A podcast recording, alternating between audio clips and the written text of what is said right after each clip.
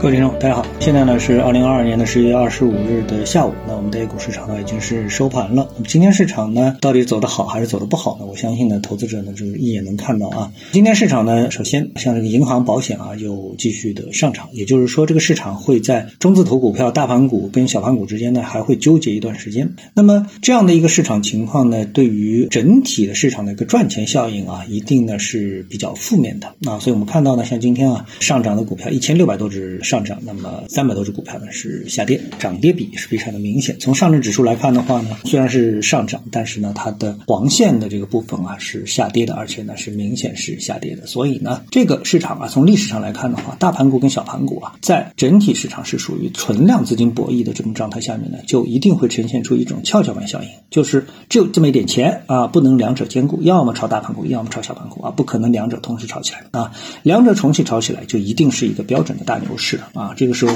大牛是怎么来的？场外增量资金不断的涌入市场，所以呢，什么盘都能托起来。当然，这个时候相对而言，大盘股涨幅也没有小盘股好啊。那么这个呢，就是一个历史规律。所以现在，首先我们看是一个存量资金博弈的这么一个状态，所以呢，市场呢一定会出现跷跷板效应啊。什么时候市场的这个意志统一了？一起只炒大盘不炒小盘啊，或者是只炒小盘不炒大盘啊，那这个市场呢就会发生变化啊。其实历史上也曾经发生过这样一个事情。那我记得曾经有一段时间啊，市场在某种意见的指导之下啊，大家呢就是抛弃小盘股，只做大盘股啊，意志非常坚定啊。这种事情呢也是发生过的啊。那么当时我们看到大盘股涨得不一定怎么样好，但是小盘股呢跌的是非常惨啊。这就是曾经在历史上发生过的一个事情。好，这是一部分。另外一部分呢，就是我们所关注的市场当中啊，房地产板块。那么今天房地产板块呢是属于领涨这个市场的啊。那么在这两天，我们已经对房地产市场啊所运行的一个逻辑呢，就是进行了反复的一个剖析。当然，我们的观点一直都是偏理性，偏理性就可能会偏悲观啊，是这样一个情况。但是呢，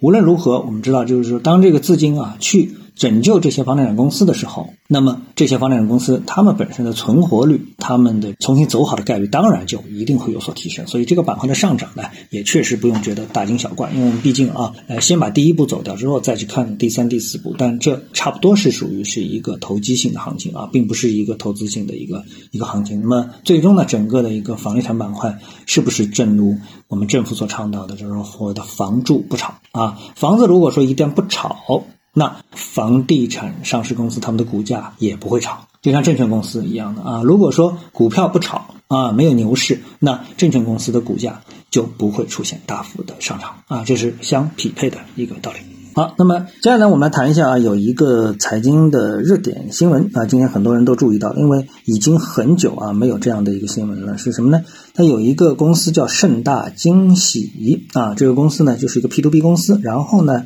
呃，投资人及内部呢，人工啊，反正实际控制人呢跑路了啊，给那个投资人呢造成了非常大的伤害。我觉得这个消息呢能成为热点啊，本身就有一些按上海人说话就不上传台面啊，就是说这个事情其实不是没啥事儿，就是说他哪怕。它所涉及的金额非常之大啊，它里面的这个投资的，就是骗钱的伎俩也好、技巧也好、路径也好，再复杂，其实本质上都不是一个什么大的事情啊。为什么呢？因为首先第一，P to P 这么一个类型的公司啊，在我们的这个中国已经被彻底定性了啊，那就差不多。干 P to P 的都是骗子公司啊，都是骗子公司。那么这个问题就是在这种情况下，如果说你还去投资这个 P to P 公司的话，把钱投给 P to P 公司的话，那基本上呢，只能证明你是一个贪图小利的、贪婪的一个人，对是非是没有明辨能力的人，或者是信息极其闭塞的人啊，见小利而忘大义的人。反正基本上，我觉得啊，这个投资人本身就是非常的悲催，又输钱又输人啊。至于在这个过程当中，我们看到啊，所谓的这个描述说，客户啊用自己的资金入伙某个合伙项目，每个项目呢，每个合伙人的项目呢，就拆成一小份一小份的啊，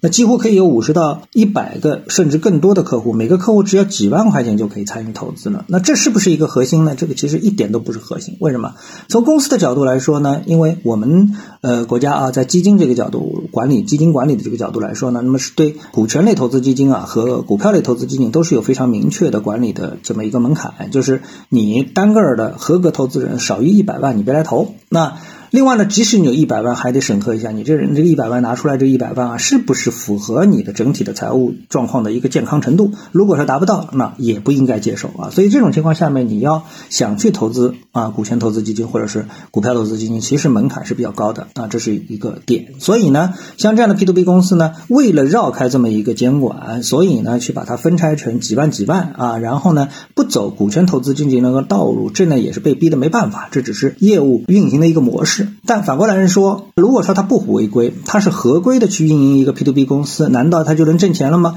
同样，他都不能挣钱啊？为什么？因为 P to B 公司一个核心是什么？核心就是它提供了一个非常高的一个利息，一般呢就是在十四到十五。那么投资人呢就是冲着这个利息去的。那么大家也都知道，你是看中这块东西的利息，那么这个 P to B 公司呢看中的就是你的本金，因为这个市场上要长期的每年都给你固定的有百分之十五的回报啊，这还不算业务员的提成，对不对？加上公司的运营，那也就是说这项目啊，它没有百分之二十到二十五的这个回报，公司可以说一分钱都不挣，对不对啊？所以呢，这种情况它是不可能长期持久的。啊，而投资人居然相信这种情况能够天长地久，那最后呢，一定会落入一个庞氏骗局的结构当中。那么到最后一笔钱还不出了，这个所谓的实控人跑路就非常正常。实控人跑路，他能所带走的钱虽然也不少啊，但是跟他整个的一个项目所运作的整体资金来说呢，也并不是一个非常高的比例。总之，他肯定是还不出钱了，啊，才会出现这种情况。所以看到这种新闻，其实第一用不着惊讶，第二。